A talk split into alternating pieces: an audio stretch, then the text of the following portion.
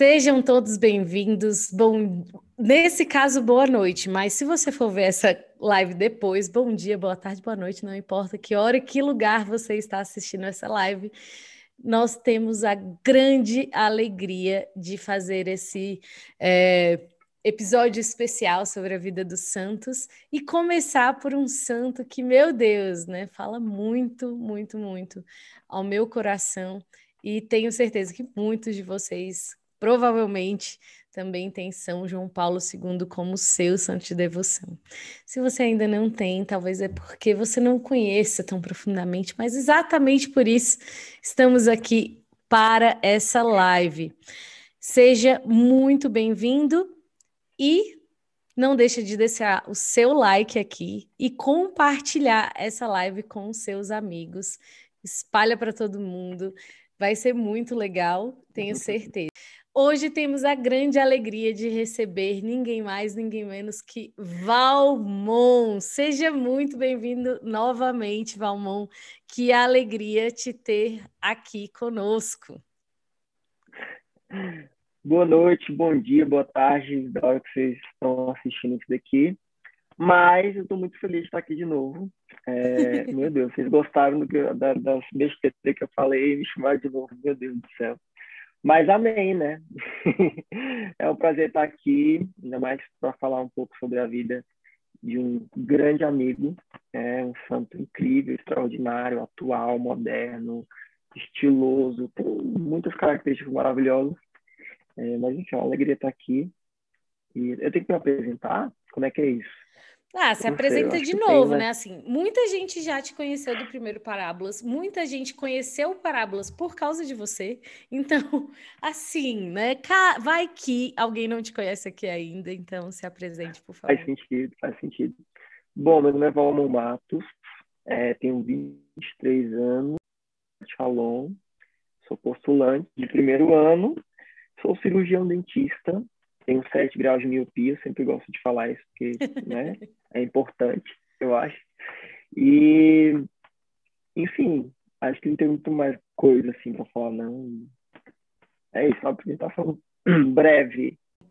Valmon, então temos a alegria de falar sobre São João Paulo II. Eu queria te fazer assim a primeira pergunta. Os convidados que virão talvez possam se preparar melhor, né? Para os próximos episódios, já sabendo Sim. mais ou menos algumas perguntas que eu vou fazer, mas eu quero saber como começou a sua devoção a João Paulo II? Tipo, em que momento você falou, caraca, esse santo aqui, eu quero saber mais sobre a vida dele? Bom, é... para falar bem a verdade, eu não sei como é que começou tudo isso, mas eu tenho, por exemplo, a minha primeira memória é, eu sempre fui muito católico desde criança, né? Então, a minha infância, assim, minha, é, bem minha infância mesmo, foi vendo João Paulo II na televisão. Ele era um papa muito popular, né? Muito midiático. Então, ele, mesmo assim, as, a, as coisas não tendo um, uma mídia muito grande, elas focavam muito em São João Paulo II, né? O jornal, reportagens, revistas, enfim. Então, por ser muito católico, eu tinha ele como quase um super-herói, né? É, a Marvel, inclusive, já fez até quadrinhos, né, sobre São João Paulo II. Então, eu vi ele como um super-herói e achava incrível, assim. É, achava ele muito estiloso.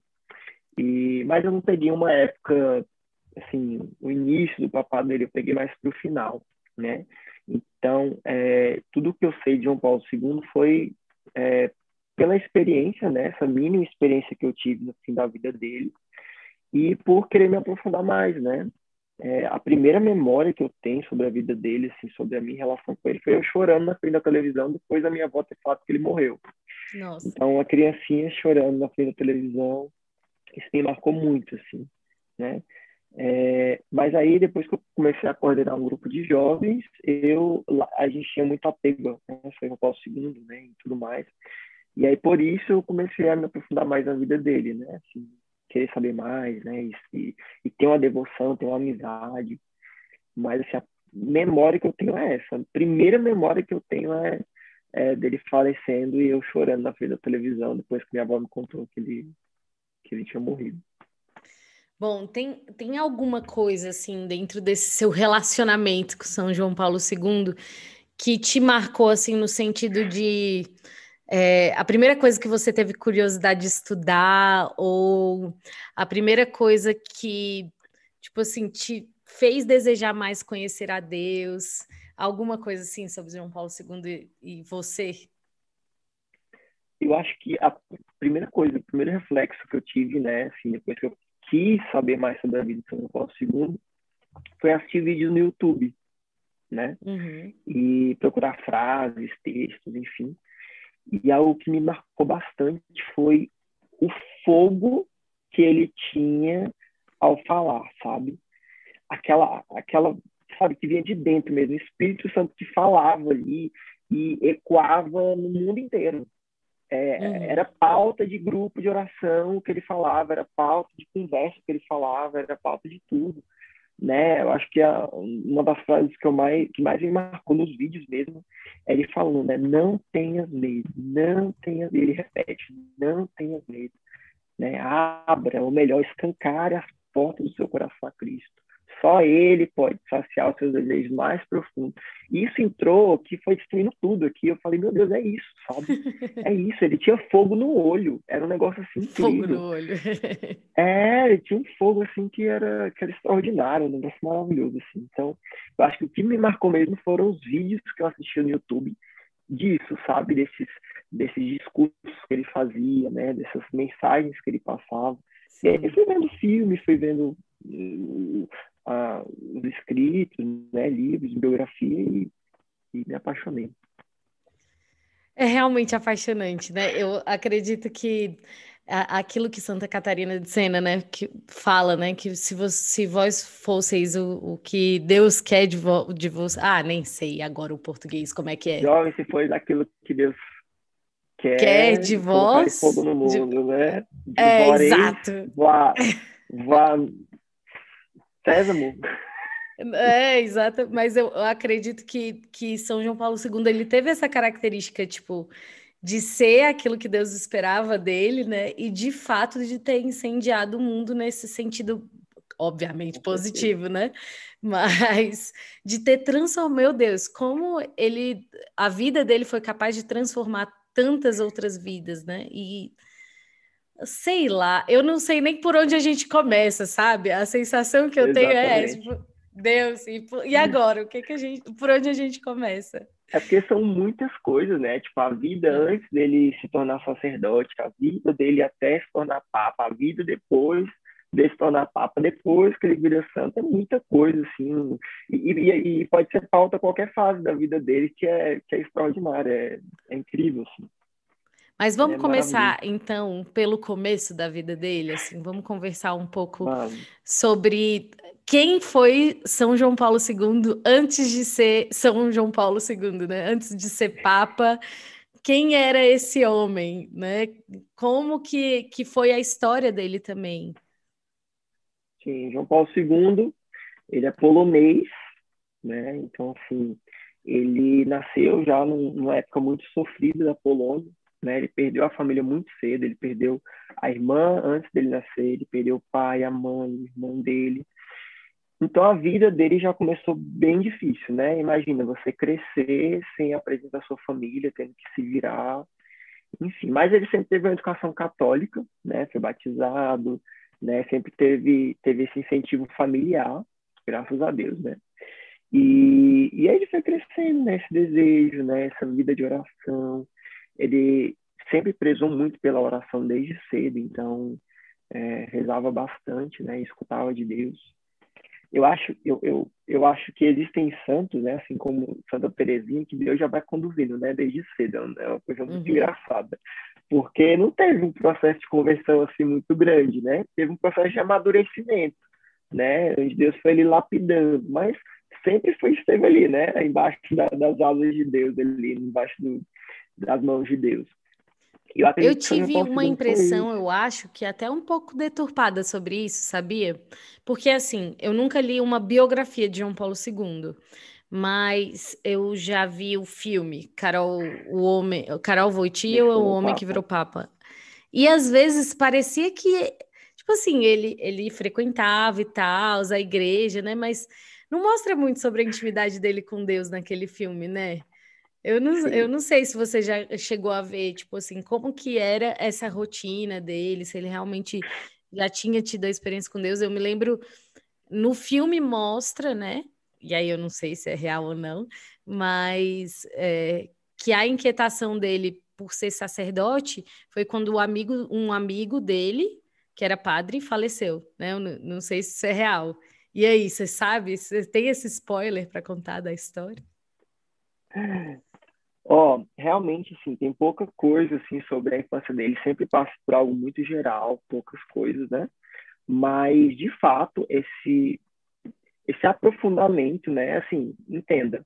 Depois que a família de São João Paulo II morreu, ele tinha a única coisa que ele poderia recorrer, que era aquilo que a família dele falava para ele recorrer, né? Que era Deus. Então, tipo assim, desde sempre ele recorria a Deus, né? Ele conversava com Deus, ele falava com Deus. Mas, de fato, a sua experiência com Deus, ele, ela passou, assim, quase que 50% pelo sacerdócio dele, pelo chamado dele ao sacerdócio. E é bom, é bom, não sei se as pessoas sabem, mas o nome de João Paulo II não é João Paulo II, esse nome foi dado quando ele, ele escolheu, né? Quando ele se tornou Papa, o nome dele é Carol Wojtyła, não, e o nome do Papa Francisco também não é Francisco, né? É impressionante. Não é daí. nem do Bento XVI. Inclusive, até uma camisa aqui, ó.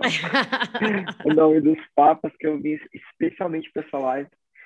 Mas, é, se eu não me engano, é Carol Joseph Wojtyła, né? Que é... Tinha José no nome, então você já veio. tudo para ser enfim, santo. Tudo para ser santo.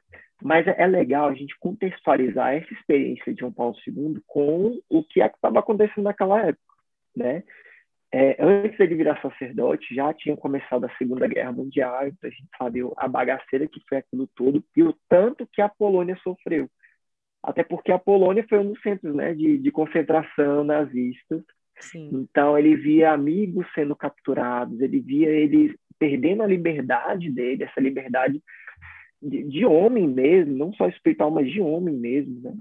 É, os seminários, não podia entrar nos seminários, né? Você não podia virar padre, você não podia virar seminarista.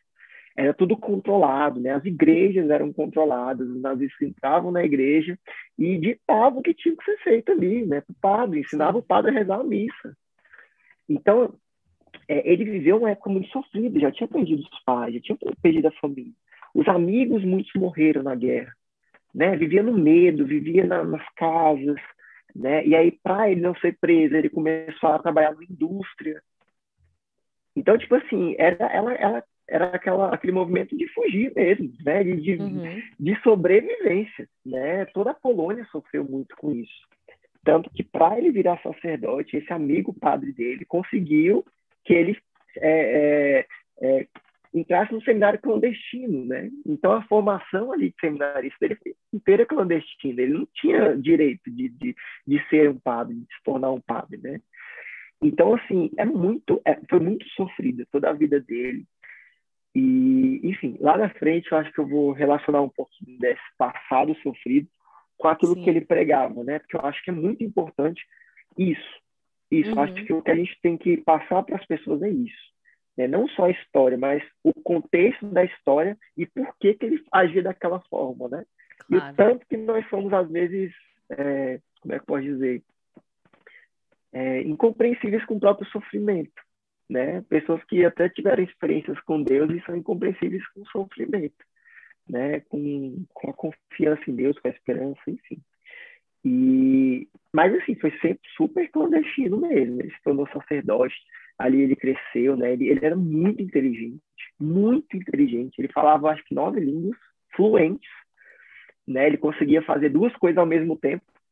Então ele estava aqui estudando teologia e escrevendo, sei lá o quê, tudo ao mesmo tempo. Esse não é um dom exclusivo forma. das mulheres, né? João Paulo II tinha esse dom também. ele era muito inteligente. Muito. E fora que ele era muito aventureiro, né? É, é, é interessante a gente falar isso, que ele amava esporte e amava teatro também. Tanto uhum. que tem uma frase dele que ele fala, né? Que eu queria acabar com a guerra com o teatro, né? Tipo assim, uhum. ele, ele, tinha, ele tinha peças que ele fazia clandestinamente, né? porque ele amava arte, amava teatro, amava tudo isso.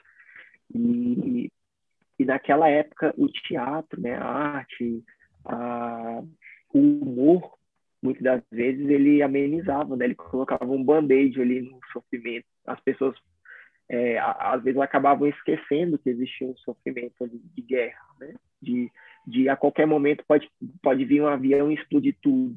A qualquer momento minha casa pode ir para cima. Né? A qualquer momento eles podem simplesmente decidir me prender e me matar. Uhum. Então, assim, ele, ele tentava, né? Assim, é, é, no filme mostra muito isso, né? Os amigos dele ali reunidos e ele falando sobre esperança, sobre vai dar tudo certo. Ei, vamos dançar, vamos é, comer aqui um, como é que fala, uma cremusca, que era a sobremesa que ele mais gostava. Vamos fazer alguma coisa? Eu comi, né? inclusive, muito vamos, bom. Exatamente. Eu ia amar comer. Vamos comer, vamos comer para esquecer os problemas? Vamos comer para esquecer os problemas, né? Mas enfim. Cara, assim, uma curiosidade que tive a graça de ir para a Polônia, né, na jornada de Ai, 2016. E aí foi muito interessante, assim, porque realmente parecia. Eu, eu não consegui ir em Wadowice, que eu acho que é a cidade dele, né? A cidade dele, é, Wadowice. Mas aí eu fui em Cracóvia, que foi a cidade que ele foi, foi sacerdote. Então. Cardeal. Sim, sim. É, cardeal. E, mas antes eu acho que ele era sacerdote normal também. Que eu me lembro que a gente foi numa, numa paróquia, e aí uma senhora. Ela mostrou, ela, ela que eu estava tirando uma foto de um quadro para tentar traduzir o que estava escrito, porque tinha uma foto de João Paulo II e eu não estava entendendo nada, né? Aí eu tirei a foto e ela me pegou pelo braço, ela não sabia falar inglês, ela só foi me levando assim pelo braço. Eu, oi, oi, amada, né? E, e fui indo com ela. Você pode assim. me soltar, por favor? e aí ela me colocou na frente de um quadro que tinha um padre e, tipo assim, me colocou lá, né? Não tinha ninguém para me explicar o que que era. E aí uma, uma jovem estava ajoelhada, assim, rezando. E lá na Polônia, o, os, as relíquias ficam, assim, no apoio para quando você se ajoelha, né? Tipo, no apoio do braço, ficam as relíquias. Sim. E aí tinha uma relíquia, aquela Sim. jovem estava rezando, beijou a relíquia e se levantou. Eu perguntei, que, o que, que é isso, né?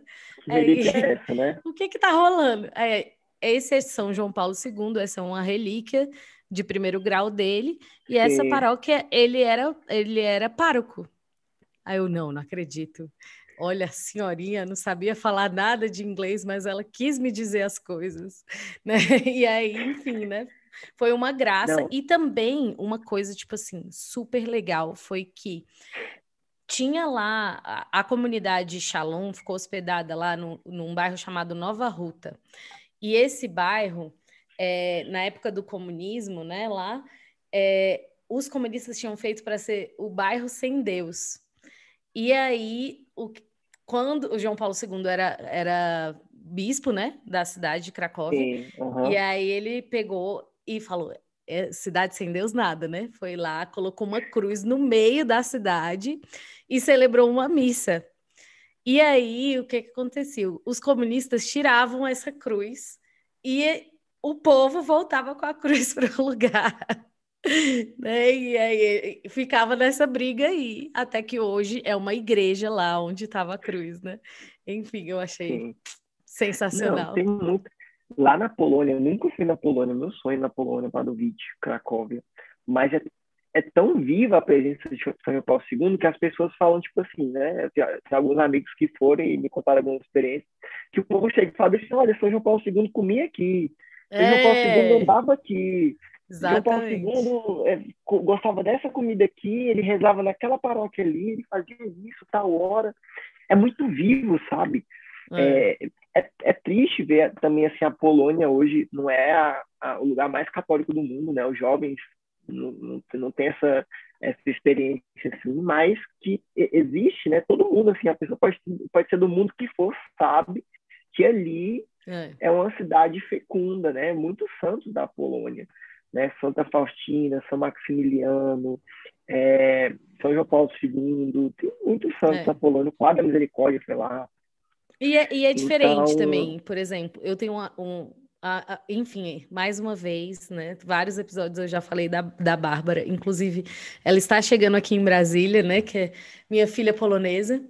E é, conversando com ela, né?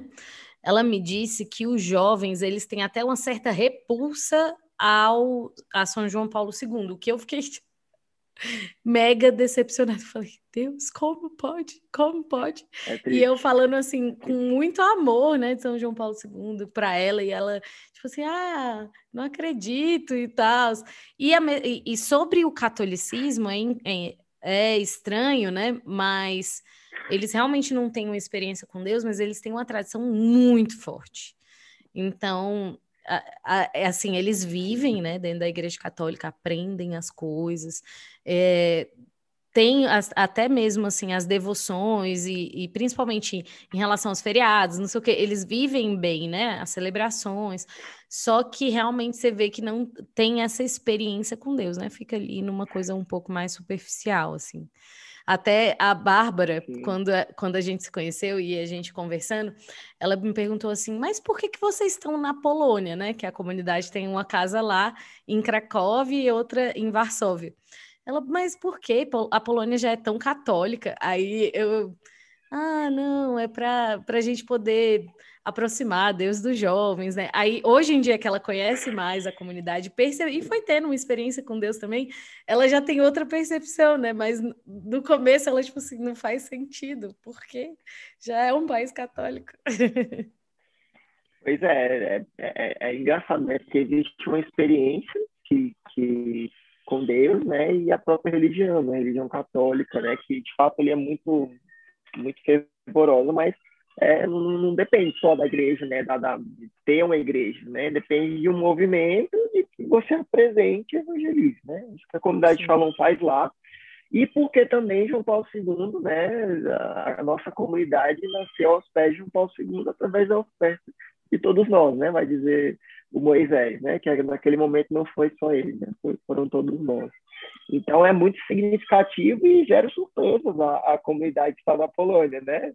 Não tem muita surpresa nisso, não. Acho que houve até um esforço maior para a comunidade ir para lá por Exato. tudo isso, né? Pela espiritualidade, pela história, enfim. Com Mas, certeza. meu Deus, é, é, muito legal, assim, a gente entrar na história de João Paulo II, porque é muito atual, Drica é muito atual e, e uma das coisas que, que eu gosto muito assim da história é porque é possível, sabe? Ele era um cara extremamente gente como a gente, ele usava Ray-Ban, né? ele usava Ray-Ban.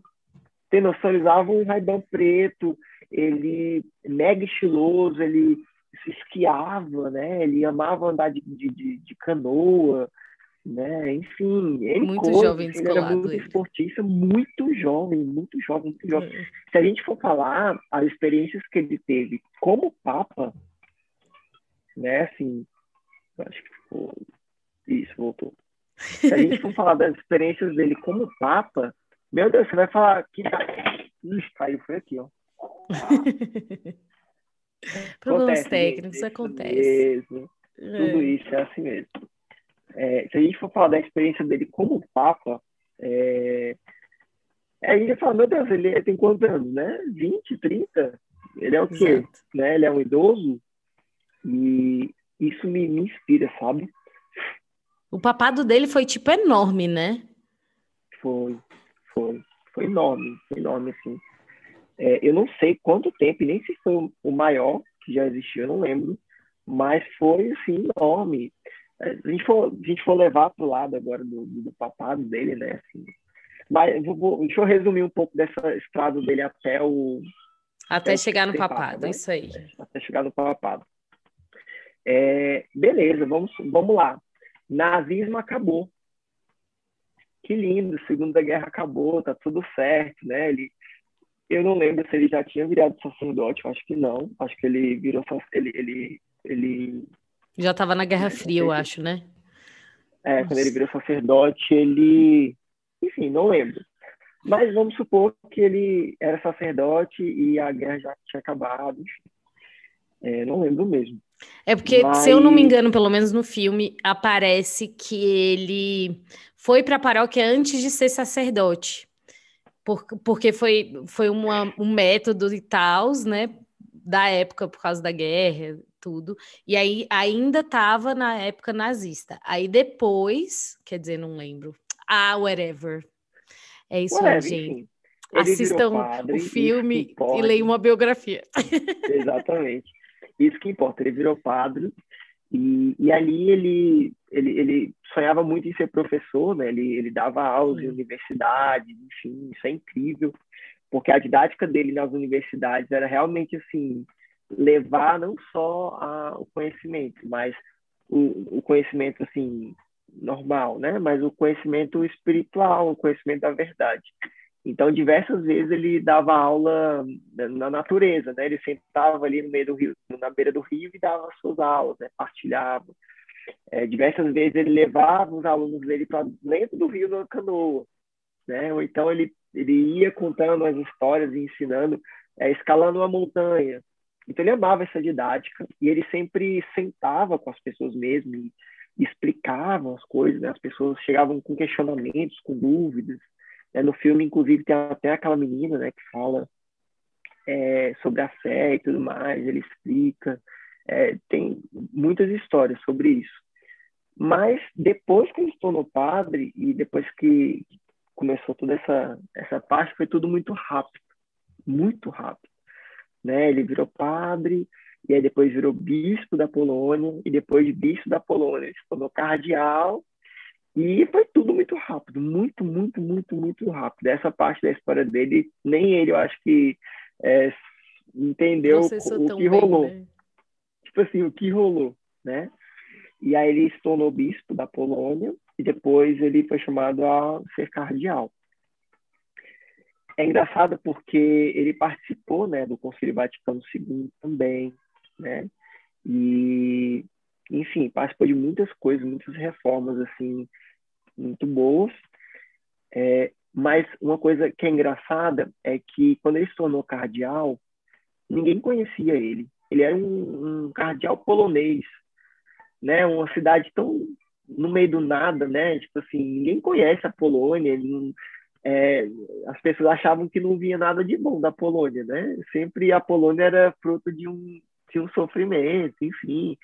Ou seja, é, na escolha ali do, do, do, do, do novo Papa, né? Depois que São João Paulo I faleceu, ninguém ligava para João Paulo II, né? Para Karol Wojtyła. Então, era quase, é, como é que posso dizer?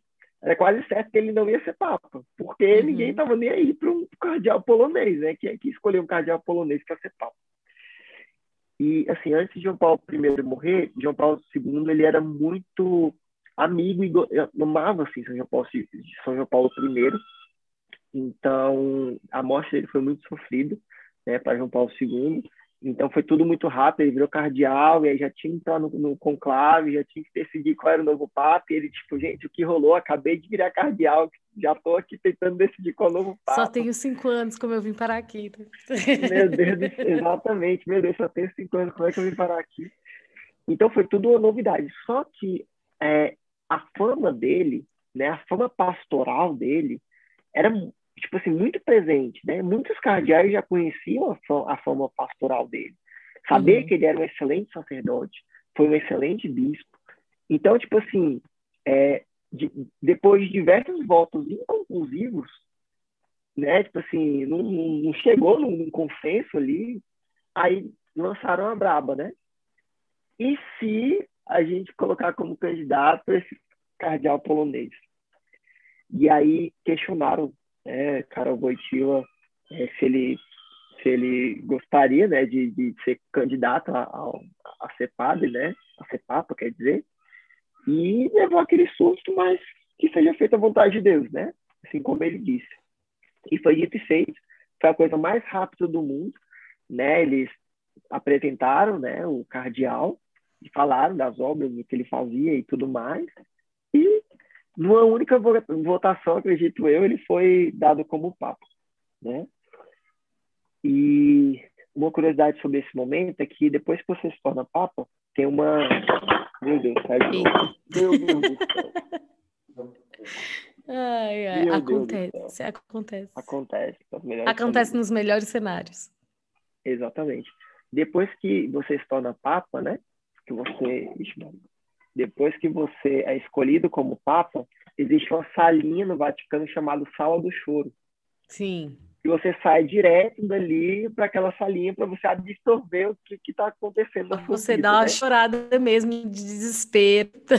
Exatamente. Meu Deus, Fala, eu sou "Meu o novo Deus." Papa da igreja. Eu sou o novo Papa da igreja. Ele É. passou cerca de uma hora lá. Quando ele saiu, tava todo mundo bem assim. E aí? Tipo assim, você não vai sair, não? Né? Todo mundo quer saber, já, já lançou a fumacinha. E aí? E aí, bora? E aí, bora? E aí foi anunciado ele, né? Como Papa, iniciou uma jornada incrível na história da igreja. É um santo incrível, um cara extremamente admirável e que revolucionou o mundo, né? Colocou fogo no mundo ali naquela, naquela época que acredito que atinge pessoas que estão nascendo até hoje, assim, tudo, os ensinamentos, a cultura, tudo. É incrível, Com certeza. parte assim da história. É, e, enfim, é, é só a gente ver quantos nomes João Paulo tivemos desde que começou o papado de João Paulo II. Carol Voitil, eu acho que não foi tanto uma opção, né? Porque é um nome bem diferentão. Mas Exatamente. tenho certeza que Giovanni pa Pablo, sei lá como é que deve ser também, deve ter sido muito usado. Mas, enfim, é, Estou brincando, mas é porque realmente ele foi um papa muito popular, né? Assim, eu vejo pela até pela minha avó, que nem é uma pessoa tão católica, vejo por outras pessoas, né? Quando a gente fala que é que é católico, assim, uma pessoa às vezes não tem uma experiência de igreja, ela chega, ah, gostava daquele papa lá, João Paulo II, né? Ele realmente Pra tem essa popularidade, assim. ele. Exatamente. Não vai é. ter outro como ele. Exatamente, porque ele era muito carismático também, né? Tinha essa característica, ele fez muitas viagens apostólicas. Só no Brasil, né? Ele veio mais que uma vez, então tinha esse amor do povo, assim, né? Tinha esse amor do povo com ele, assim, que é muito legal.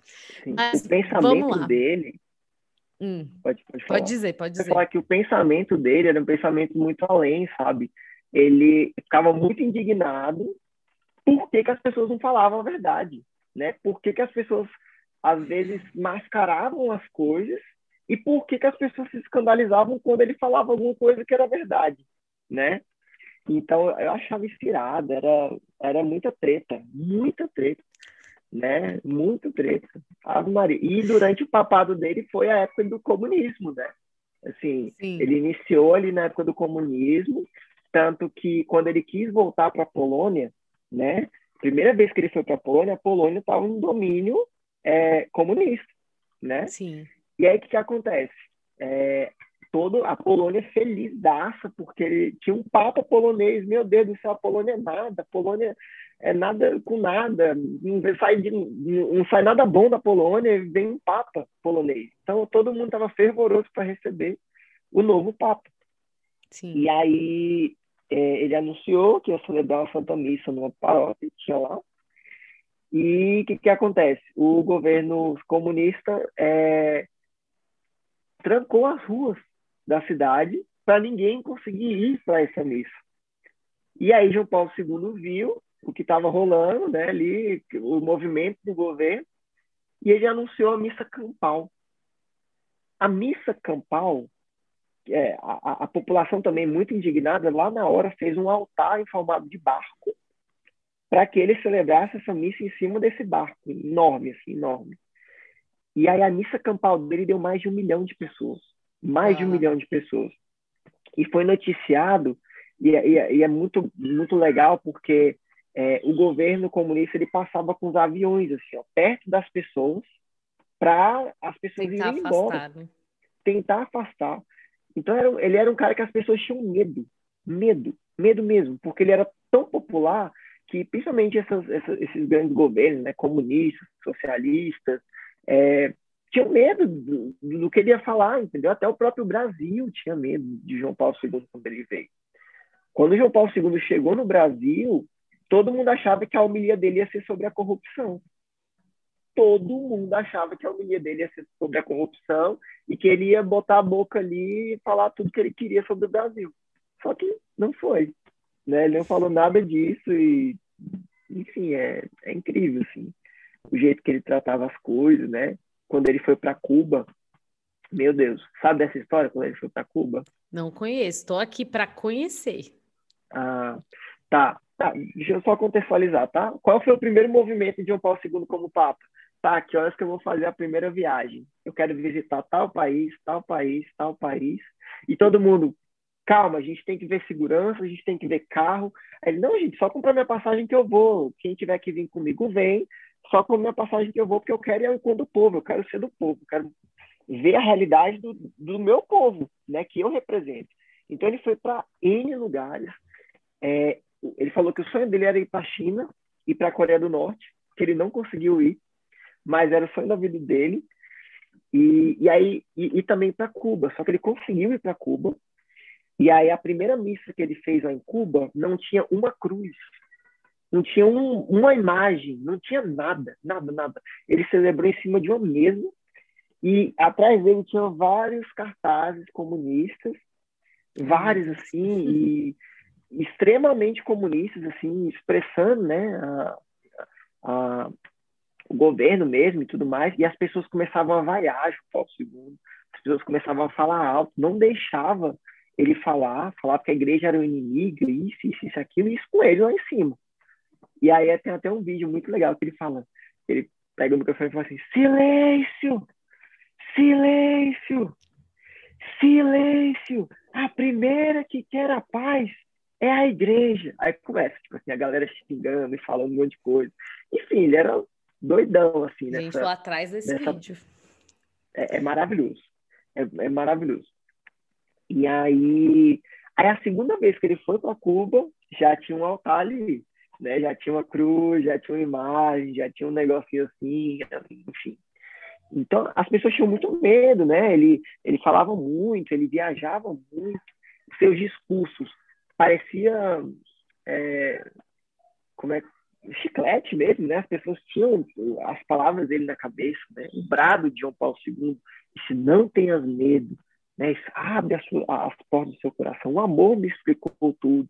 Né? Ele falando do sofrimento, ele falando de esperança, é, ele motivando os jovens. Meu Deus do céu, João Paulo II motivou muitos jovens, muitos jovens criou a Jornada Mundial da Juventude, se você não sabe, João Paulo II criou a Jornada Mundial da Juventude.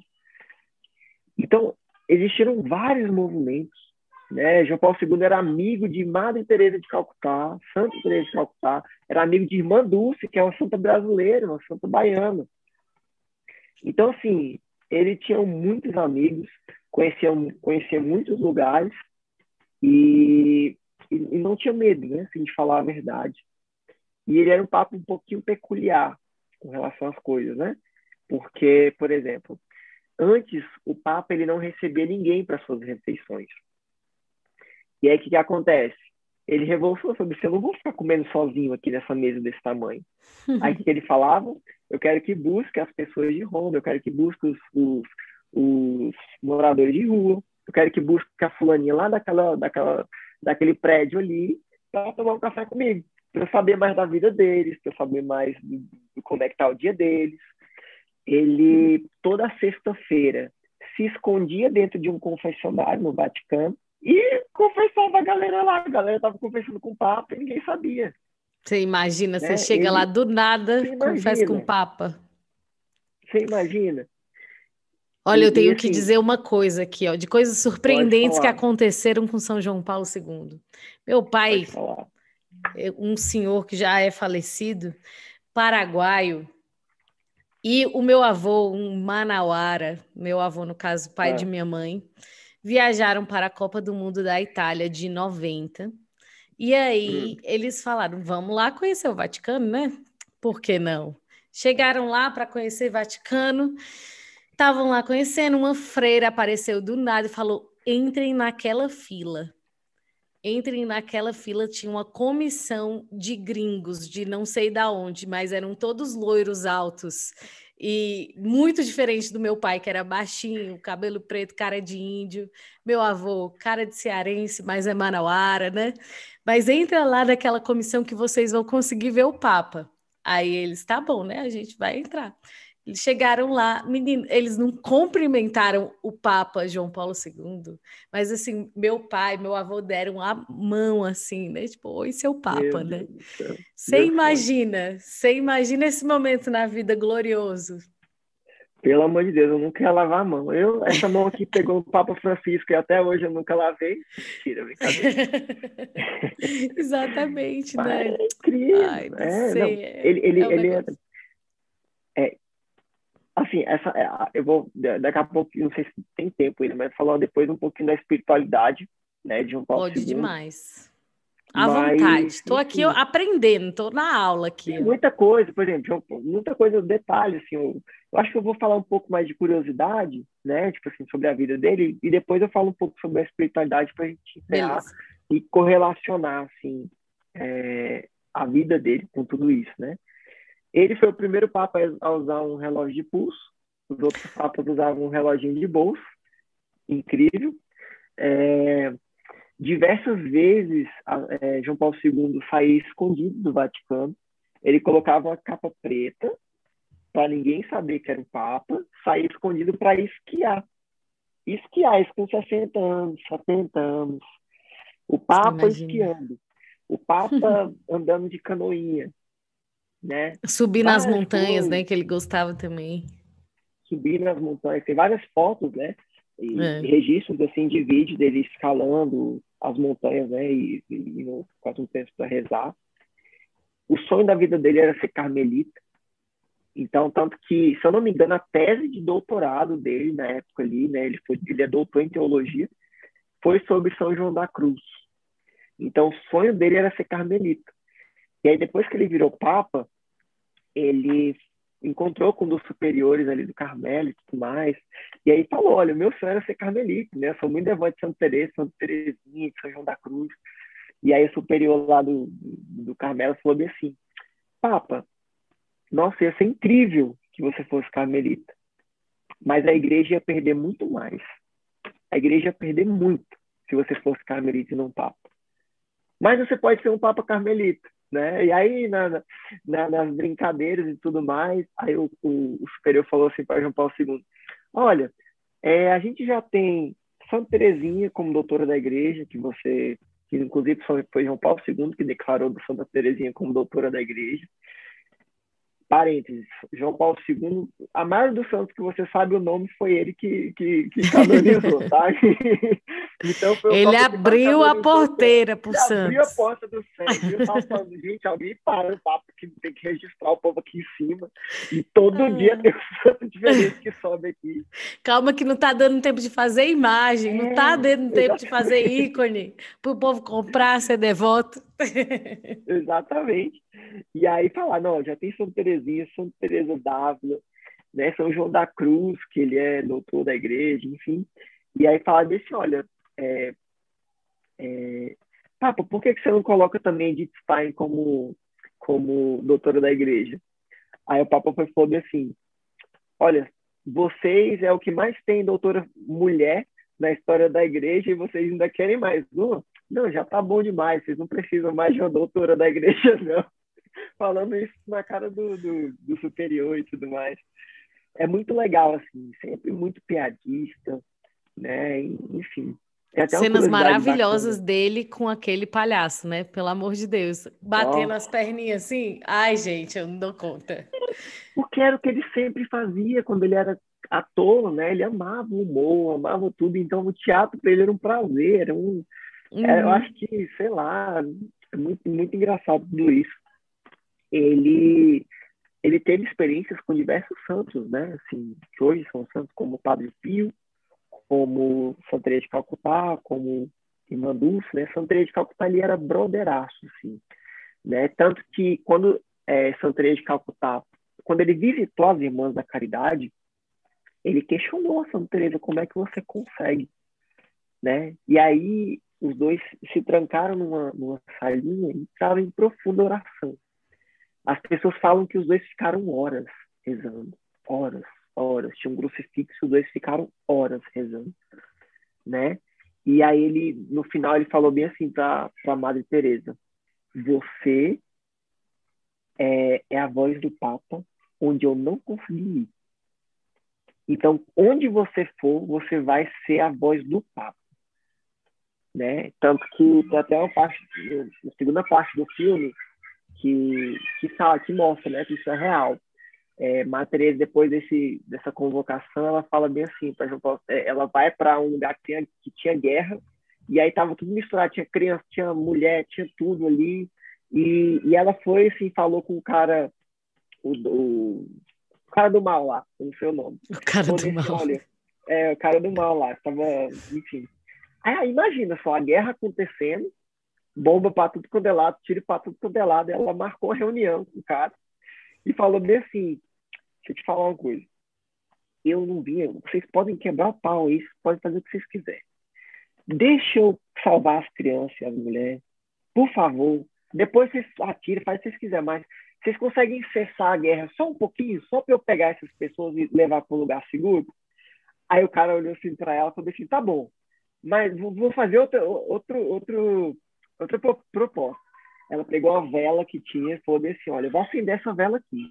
Quando essa vela acabar, aliás, quando eu acender essa vela, vocês param a guerra. Quando ela acabar, vocês podem atirar o tanto que vocês quiserem. Mas é o tempo que eu preciso para pegar essas pessoas aqui. Então, assim, já é a história de Maria Teresa, né? Mas ele teve N experiências. Ele, quando ele era sacerdote, ele se confessou com o Padre Pio, né? Ele foi ao encontro de Padre Pio e ele era um jovem sacerdote, um jovem seminarista, né, na época. E Padre Pio viu uma coisa muito diferente nele, né? Uhum. É, tanto que depois, em, um, em, algumas entrevistas de, Padre Pio, ele contou essa história. Ele contou essa história que ele encontrou um jovem seminarista chamado Karol Wojtyła e falou, né? Olha, você vai ser um grande papa. É, eu me lembro antes de tudo acontecer, antes dele ser sacerdote. Padre Pio falou bem assim na cara dele, você vai ser um grande papa. E, e, é muito legal, porque, por exemplo, eles eram muito, assim, tiveram uma proximidade muito grande espiritualmente falando também, tanto que existe umas chagas, que o Paulo II que foi falar em algum momento da vida dele, que existia uma chaga, porque Padre Pio teve a chaga de Cristo, né? Sim. Teve uma quinta chaga, eu acredito que é a quinta chaga, que Padre Pio nunca falou para ninguém, que era nessa região aqui das costas, que era no flagelo de Cristo. E a única pessoa que ele revelou essas chagas, que era a que mais doía, foi para João Paulo II. E, e, e a amizade deles foi muito grande, porque é, tinha até uma amiga de João Paulo II que estava com câncer, e ele escreveu para Padre Pio, falando, contando toda a história dessa amiga dele que estava com câncer. Enviou para Padre Pio, Padre para ele rezar, e essa mulher foi curada do câncer pela oração de São Padre Pio, enviada a felicitação por São João Paulo II. Então tem muita coisa assim bacana que. Gente, gente mas eu acho isso tão incrível, né? Como a história dos santos parece que elas se entrelaçam, né? E como Sim.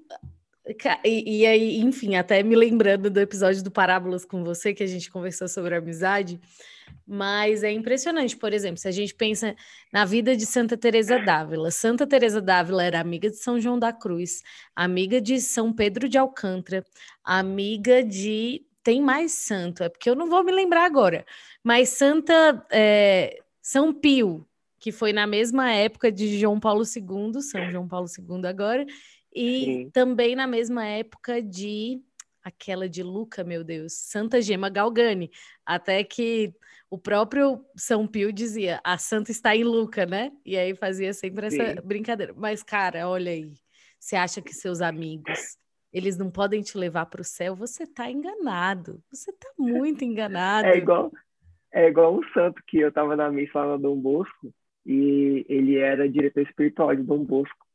E aí o padre falando, né, que esse santo ele foi diretor espiritual de sete santos. Aí eu falei, meu Deus, eu preciso de um diretor espiritual desse. caramba, foi sete santos que ele dirigiu espiritualmente. E é, e é muito legal isso, essa, essa, essa questão de amizade e tudo mais. Porque ah, uma coisa bacana é que João Paulo II, ele, se eu não me engano, tá? Não lembro se ele, canoni, se ele beatificou ou se ele canonizou Padre Pio. Eu não lembro, uhum. mas ele teve um processo ali. E uma coisa interessante é, vou fazer uma pergunta para você para ver se você sabe. Meu Deus, Drica, vamos lá. Hum. Perguntaram um dia para João Paulo II hum. qual foi o momento mais feliz da vida dele. Qual foi o momento mais feliz da vida dele? Deus, vinde a Deus e meu auxílio, não sei. Não sei. Lá na Cracó Cracóvia. É, João Paulo II tinha uma devoção ele era devoto de santo de não, não devoção, mas ele tinha uma devoção ao quadro da misericórdia. Uhum. E aí onde estava esse quadro da misericórdia era exatamente na frente da pedreira que ele trabalhava. Então ele sempre trabalhava olhando para aquela igreja onde tinha uh, as irmãs da misericórdia, né? E onde tinha é, o quadro da misericórdia, né? E ali já tinha a história de Santa Faustina e tudo mais. Ele admirava muito a história de Santa Faustina, tanto que, é, enfim, vou, vou, passar para frente. E aí perguntaram para ele qual foi a maior da vida dele. Ele falou que foi ter canonizado Santa Faustina.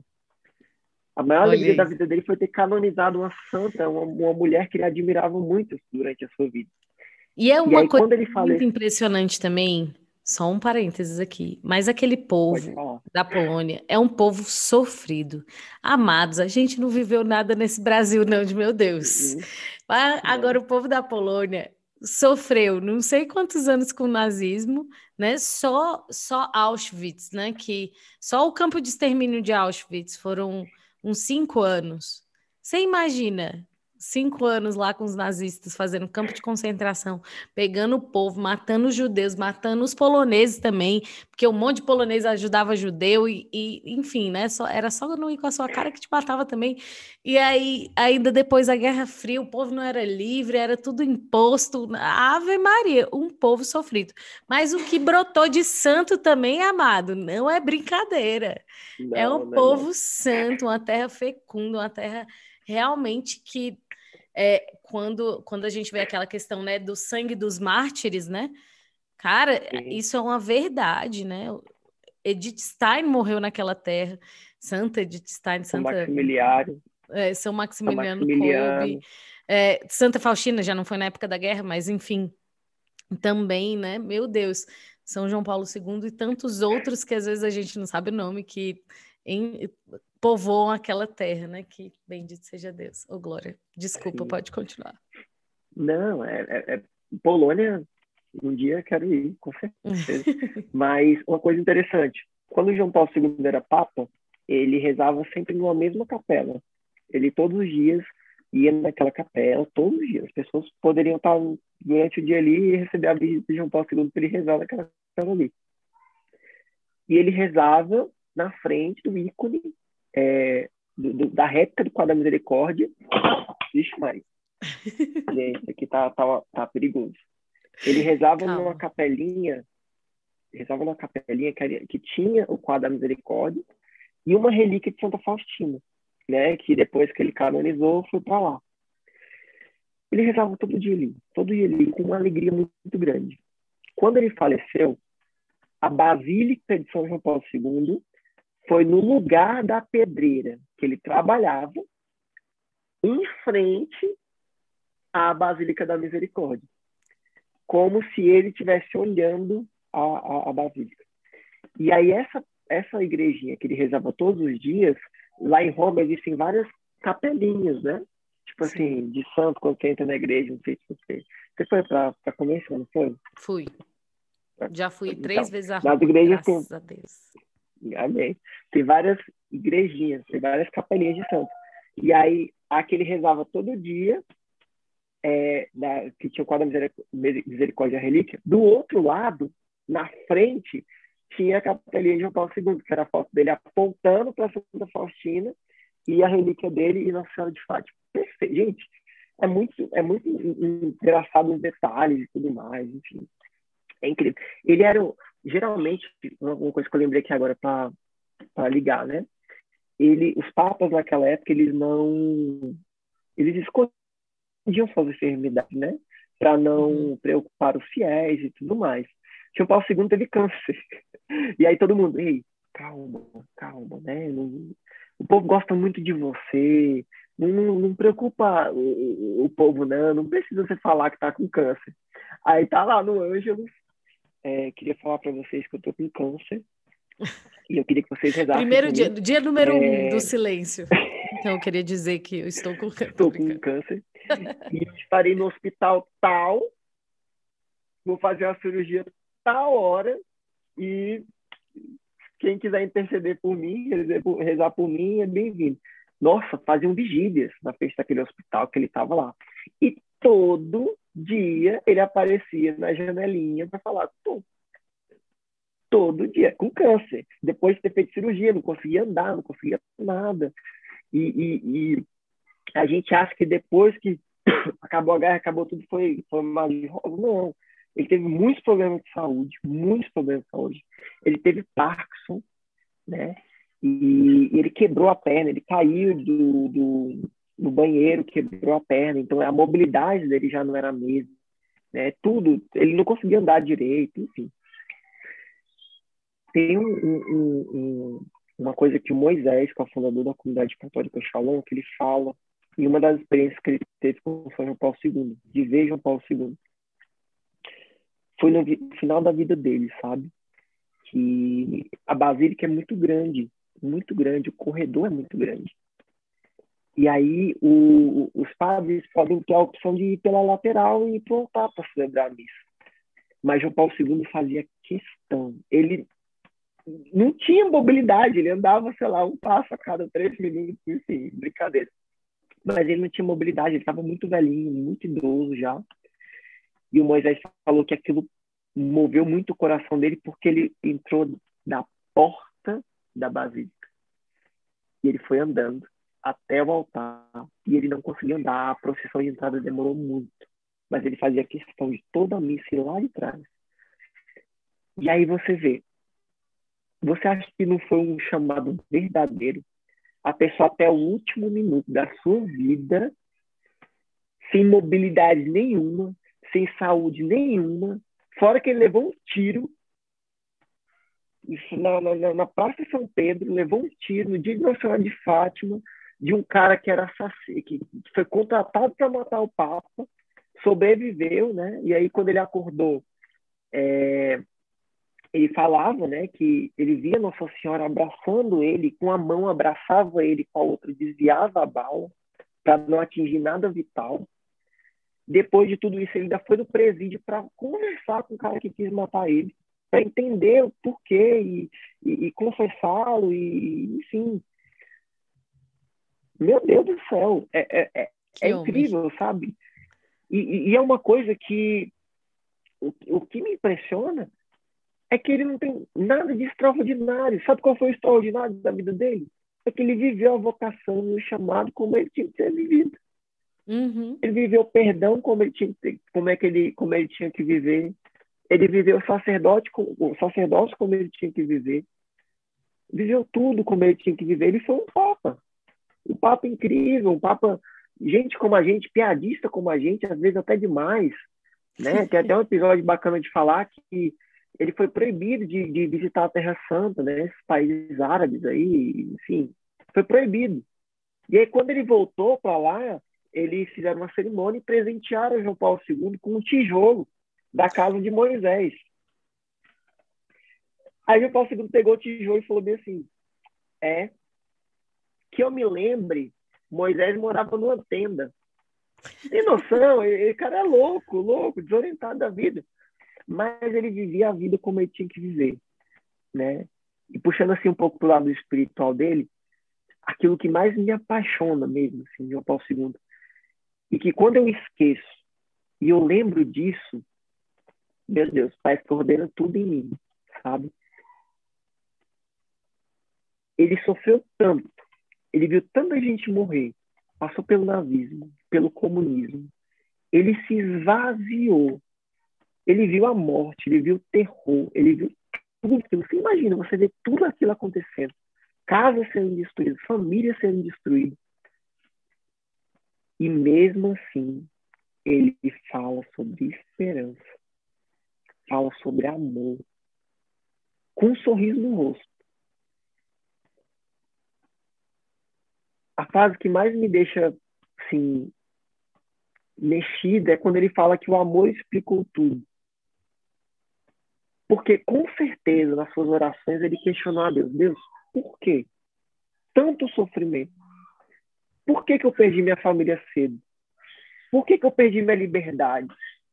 Por que, que eu perdi tudo? Mas por que, que, mesmo eu achando que eu perdi tudo, eu não perdi nada? Porque o amor me explicou tudo. Isso resume a, a, vida de João Paulo II. O amor me explicou tudo. E ele via as injustiças do mundo, ele falava de amor. Ele via a, a, o comunismo, falava de amor. Ele via a guerra, falava, ei, para, para. Eu quero chegar, eu quero ir para o mundo, eu quero falar do, do amor de Deus para o mundo, eu quero, mesmo estraçalhado por dentro, eu quero falar do amor de Deus, eu quero falar desse amor que, que, que é maior do que qualquer coisa.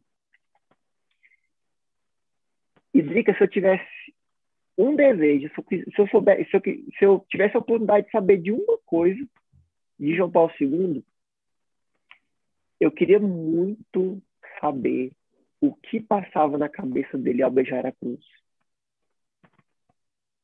Quando ele pegava ali a cruz dele, a cruz vergada, e beijava, ficava horas ali, ó, com os olhos fechados, beijando a cruz, meu sonho saber o que ele estava falando. do que, que ele estava pensando. Meu sonho. Porque eu falava, pronto, ele agarrava a cruz, ele abraçava a cruz, falava, Deus, aqui, ó, tá aqui. No sacerdócio dele, ele abraçava a cruz, ele falava, Senhor, meu Deus, eu só tenho isso, né? Meu Deus, você sofreu muito, eu estou sofrendo muito, eu só tenho isso aqui. Eu queria muito, muito. E, e, e o que comoveu o mundo foi isso, esse fogo de falar do amor, as pessoas escutavam o que elas precisavam escutar e não o que elas queriam escutar. Muitas das vezes, ele falava as pessoas reclamavam porque não era o que elas queriam escutar, mas precisavam escutar, né? E, e isso comoveu porque tanto que na última vez que ele foi falar ao povo antes de falecer, ele quis. É, eu, eu acredito que tem essa cena no, no YouTube ele de cadeira de rodas, ele de cadeira de rodas, sendo empurrado até a, a setorzinho lá do, do Vaticano, tentando falar, tentando falar e não conseguindo. Saía gemidos da boca dele e ele não conseguia falar. E aí tem uma, tem uma, uma cena, né, no, no, no YouTube que ele chora por não conseguir falar. Meu Deus, eu queria só um pouquinho, só um pouquinho, que minha vocação, que tudo isso fosse só um pouquinho disso, sabe? E tem N histórias, assim, a gente poderia passar muito tempo aqui, mas o que eu queria passar era isso, sabe? Que às vezes a gente não, não entende os sofrimentos da vida, né? A gente não entende o que é o amor de Deus. Que amor é esse? Que, que, que o Padre Rins que fala, né? Que amor é esse que não transforma? Que amor é esse que não muda? Que amor é esse que não te faz ir até o fim? que amor é esse, sabe? É, é... é incrível, assim, eu tô falando demais, eu empolgo. Não, fica tranquilo. E eu acredito que o legado de São João Paulo II, assim, ele realmente falou demais sobre o amor, né? Ele realmente falou demais sobre evangelização. É, na verdade, se a gente parar para pensar, né? É, às vezes os santos, eles são conhecidos por uma característica específica, por uma situação específica. Acho que São João Paulo II não dá para falar uma coisa só, né? Tem gente que fala, foi o papa das famílias, foi o papa de não sei o quê, dos jovens. Cara, não sei, foi o papa de todo mundo, entendeu? Não dá para não dá para falar uma coisa só de João Paulo II. E, e para mim, pessoalmente, um dos maiores legados que me fala demais ao coração é realmente a questão da teologia do corpo, e que, mais uma vez, é falar exatamente sobre o amor, né? É falar sobre a criação, sobre a perfeição da criação. E trazer a, a o retorno, né? retornar a, a, as bases, as raízes, entender profundamente ali, né? O, o que o que estava querendo é, realmente o que, que Deus quis dizer ali, né? Com, com alguns símbolos, com algumas questões, coisas que foram esquecidas ao longo do tempo, né? O corpo, né? Como esse lugar sagrado que expressa Deus, enfim. Né? E não dá para falar uma coisa só de João Paulo II, mas eu queria agora que você falasse um pouco para nós, assim, para caminhando para o final, mas falar sobre o legado de São João Paulo II, né? Qual para você, o que que você enxerga como legado de São João Paulo II para o mundo de hoje, assim? O legado, como você já disse, né? João Paulo II teve muitas coisas que a gente pode falar. A própria teologia do corpo daria uma live, umas três lives só para a gente falar sobre.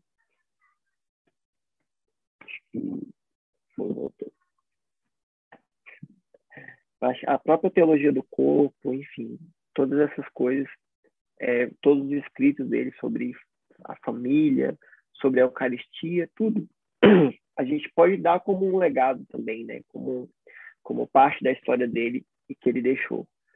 Mas eu acho que aquilo que ele deixou é eu acho que o brado dele, os brados dele, né, os brados de esperança, os brados de amor, porque é, eu acredito que João Paulo II pegava a nossa mão e ensinava como é que a gente tinha que fazer as coisas, né? É, ele ensinava pela sua vida, ele falava com a sua vida e, e nos dava esperança, né? Por exemplo, hoje a gente vive num, num, num tempo de pandemia. Meu Deus, quantas pessoas que estão desacreditando até em Deus, sabe? Quantas pessoas estão perdendo seus familiares, seus parentes, acreditando em Deus, sem entender por quê sem esperança, achando com medo. As pessoas com medo, João Paulo II fala, não tenhas medo. As pessoas é, sem entender por que, que perdeu sua família, João Paulo II chega com amor e explicou tudo. Então eu acho que o que ele deixou de legado e, e o, o, que as pessoas às vezes esquecem é isso, sabe? Como você lidar com o sofrimento, como você lidar com as coisas, sendo que tudo isso é, se baseia no amor. Eu acredito que você até falou isso, né? Que ele falava muito sobre o amor. E eu acho que tudo isso se resume no amor. Né? Nesse amor que, que ele é além de todas as coisas. Além de, de todo o sofrimento, além de tudo. Né? Ele supera todas as coisas, supera tudo. E eu, particularmente, acho que ele mudou o mundo. Uhum. Eu, particularmente, acho que ele mudou o mundo. Muitas pessoas, assim, revolucionou o mundo. É um herói, né? A Marvel, que é o Homem-Aranha. Quem é o Superman? Fica essa dica, Marvel. Gravem aí uh, alguma Eu coisa falando São João Paulo II. Está nos Vingadores, porque sim, é isso aí. Bom, Valmon, primeiro, muito obrigada pela sua vida, por estar aqui conosco. Minha câmera está assim agora, nesse momento, é porque ela tá acabando a bateria, tentei trocar a bateria, não é que a outra bateria tava com menos bateria que essa. Impressionante. Mas, enfim, muito obrigada pela sua vida, muito obrigada pela sua disposição, por mais uma vez, né? Mais uma vez atender a esse chamado, né? E dessa vez para falar sobre São João Paulo II, que eu tenho certeza que é muito especial para você. É, enfim, muito obrigada pela sua oferta é, me alcançou muito, né? Saber um pouquinho mais sobre João Paulo II. Acho que cada detalhe, né? E eu amo ele ser tão atual, exatamente porque a gente pode encontrar os detalhes, que às vezes não é fácil achar de outros santos, né? Porque ele é muito atual Sim. e muita gente tocou na vida de muita gente, tem muitas histórias. E isso vai no, nas coisas simples, a gente consegue ir enxergando ali, cara, é possível ser santo, né? Isso é muito legal. É, mas muito obrigada mesmo. Deus te abençoe. E esse é só o começo desse especial sobre a vida dos santos. Eu espero todos vocês aqui. De... Se você não deixou o seu like, deixe seu like. Se você está vendo isso depois, seja muito bem-vindo. Deus te abençoe. E até o próximo episódio, que não é episódio, que é um especial, não sei. É isso aí. Até o próximo Ó. dia que vai ter live. E a próxima Ó. live que vai ser sobre um top que você vai descobrir